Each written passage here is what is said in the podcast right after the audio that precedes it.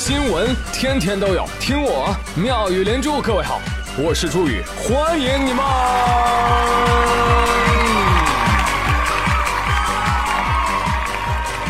谢谢谢谢谢谢各位的收听啦！哎呀，这个每天啊，看一下朋友们给我的留言。都有一种批阅奏章的感觉。我说周宇，你现在这么膨胀了吗？兄弟，你以为批阅奏章是一种什么的感觉？你以为折子都是什么国家大事？错错错错错错！来给你讲一讲，真正的批折子的感觉应该是这个样子的。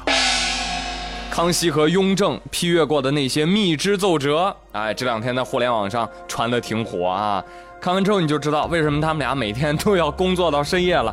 啊，来看看，闽浙总督折子，皇上，这是台湾的土产，叫芒果，献给皇上您了。康熙说：“啊，知道了，知道了，这种东西没什么用，不要再送了。”一个月后，皇上，这是台湾的土产，叫芒果，献给皇上您了。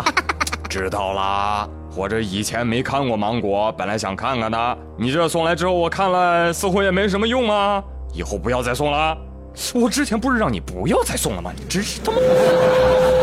福建水师提督奏折，禀告皇上，呃，台湾有个妇人拾金不昧。哎，一多这点破事儿，你给我发什么奏折？杭州织造奏折，哎呀，禀告皇上，朱一贵聚众起兵嘞！康熙帝。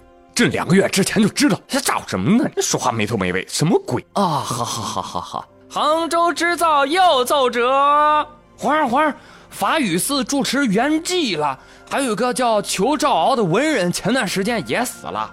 知道了，两个人都死了。你把向朕请安的折子跟这俩人的奏折放在同一个封套里干啥呀？欠收拾啊！滚滚滚滚滚这位官封杭州织造的孙文成不仅糊涂。还特别喜欢向皇帝请安，接下来全是他请安的折子。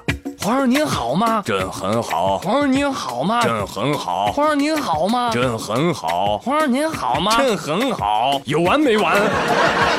皇上您好吗？朕很好。皇上您好吗？朕很好。真的，比我说的还多呢。有一天，杭州制造又发了个折子。皇上，这是天气和粮食价格报告，请皇上过目。朕很好。皇上，您是不是给我设了自动回复了？朕很好。我跟你说，杭州制造孙文成，这家伙要么是网卡了，要么正在追雍正，你知道吗？在这一点上，直隶总督应该是杭州制造情敌了。直隶总督上报，皇上。这是顺天府、保定府等地六月初下雨的情况，知道了，到处都在下雨。报告雨情的奏折太多了，而且京城和京北的情况我早就知道了。皇上，这又是顺天府、保定府等地六月初下的雨的情况，我不是已经回复了吗？皇上，这是顺天府、是保定府等地六月初下雨的情况，我回复过了呀。皇上，这是六月初下雨的情况。不必再报告了。好，好，好，好。皇上，这是顺天府、保定府等地六月中旬下雨的情况，新情况啊，河道状况安好，没有蝗灾。不要再报告了啊！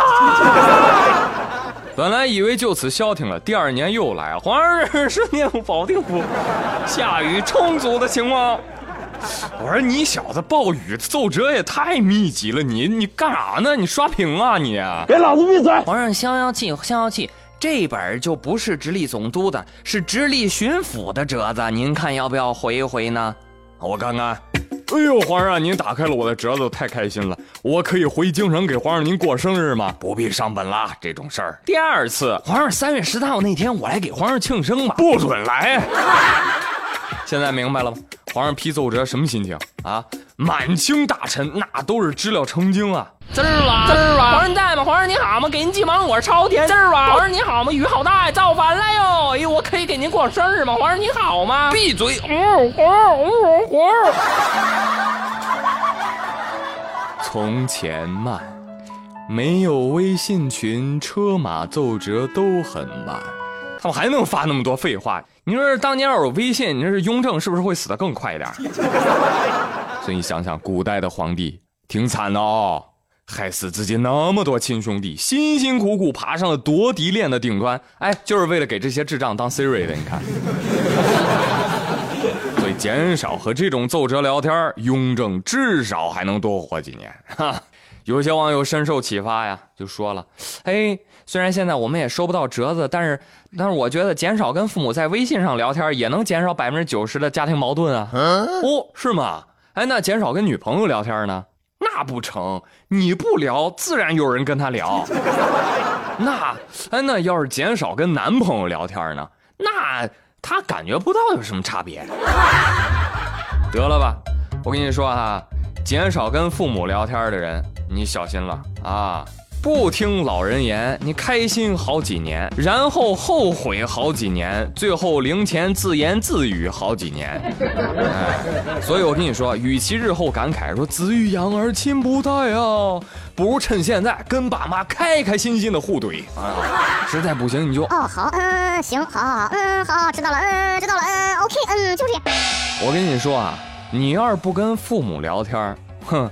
你不聊，自然有卖保健品的陪他聊，一口一干爹干妈，嘴儿别提有多甜了。所以减少和父母聊天，能够减少百分之九十的家庭财产。好了，扯回来啊，为什么说我看网友留言也跟看折子一样呢？因为老有人跟我说说一些重复的话。你比如这两天我看留言，哎呦，好几个都跟我说，宇哥，我要听，我要听那个张学友抓逃犯的新闻。我心想着张学友是不是抓逃犯去了？人家叫自投，嗯人家叫自首，好吗？哎，这个新闻呢，朕 我也略有耳闻啊。准了，给你们说说这事儿吧。七月八号，洛阳警方在张学友演唱会附近执勤的时候，发现一辆车交通违法，来驾照、行驶证、身份证，结果发现驾车男子提供的个人信息不实，警方就怀疑上了。啊，经过调查发现。哟，你小子可以啊！从武汉跑到我们洛阳来，哦，就是为了看张学友演唱会是吧？啊，冒用他人信息无证驾驶，给我下来！OK，就此张学友演唱会线上第七杀。风调雨顺萧敬腾，国泰民安张学友，横批：嚣张至极。还有谁不服啊？是条汉子的就给老子站出来！朋友们，跟你说，我现在也是见过大世面的人了啊！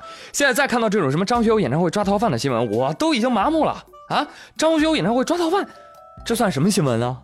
那抓不到逃犯，那才算新闻呢，知道吧？哎呦，这小伙子心心够大啊！我估摸着也也做了几天心理斗争了，才决定去自首的啊！不再过这种担惊受怕的日子了。他步履沉重地走到了近前，对着窗口缓缓说道：“哎。”给我来两张前排的票，挺好啊！最近抓捕罪犯的效率直线提升，所以一方面要感谢警察叔叔，另外一方面一定要感谢我们的社会力量，是吧？哎，张学友算一个，当然了，下面这位大姐也算一个。前几天凌晨，江苏南京，有个小伙子，嗯，走到了一个超市收银台门口，一看四下无人，超市收银台就一大姐。小伙子进去了，挑了半天，拿了几包辣条，拿着盒酸牛奶，走到超市收银台。大姐幺二零幺二零啊？一天生意就搞得不得了了，要钱没？钱没关系，我看搞得还幺二零，你打看看，丢钱，丢钱，小刘，放你！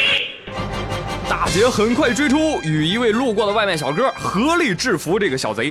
拿回了辣条和酸奶。哇，大姐，你这个气场简直了！Amazing！江宁公安在线啊，这个警察大 V 也发话了，在微博上说：“朋友们不要只看大姐喝人的气势，大姐应对的措施，哇，那也是智勇双全。先后撤步，拉开安全距离，然后迅速瞅准机会，抓了一条毛巾在手上，告诉各位啊，这是防范对方突然袭击时安全握刀，甚至夺刀用的，很专业呀。”嘿，一方面打劫魄力十足，但是呢，不建议大家在面对劫匪的时候以这样一种强硬的对抗态度。要说这打劫的运气不好啊，估计第一次出来打劫就被大姐骂的跟小学生似的啊，你说一包辣条都没抢走，这是我今年见过的最没牌面的劫匪了，是吧？大大大大大姐，嗯，大姐啊，吓死我了！你是哪个？大大大大姐，您听错了，祝大姐您身体健康，万寿无疆。小青年啊，看看把你制服的外卖小哥，啊，凌晨四点还在工作，还在送餐，顺便来个见义勇为。就你年纪轻轻，有手有脚的，你偏去抢劫，是不是？你这不活该一辈子吃不上辣条跟酸奶吗？你哪怕去辣条厂工作，你也有吃不完的辣条呀，是吧？哎，希望你能认识到这一点。当然了，还是要夸夸大姐，对吧？彪悍的人生无需解释啊，大姐只会丢下一个伟岸的背影，让你仰视她无尽的光辉。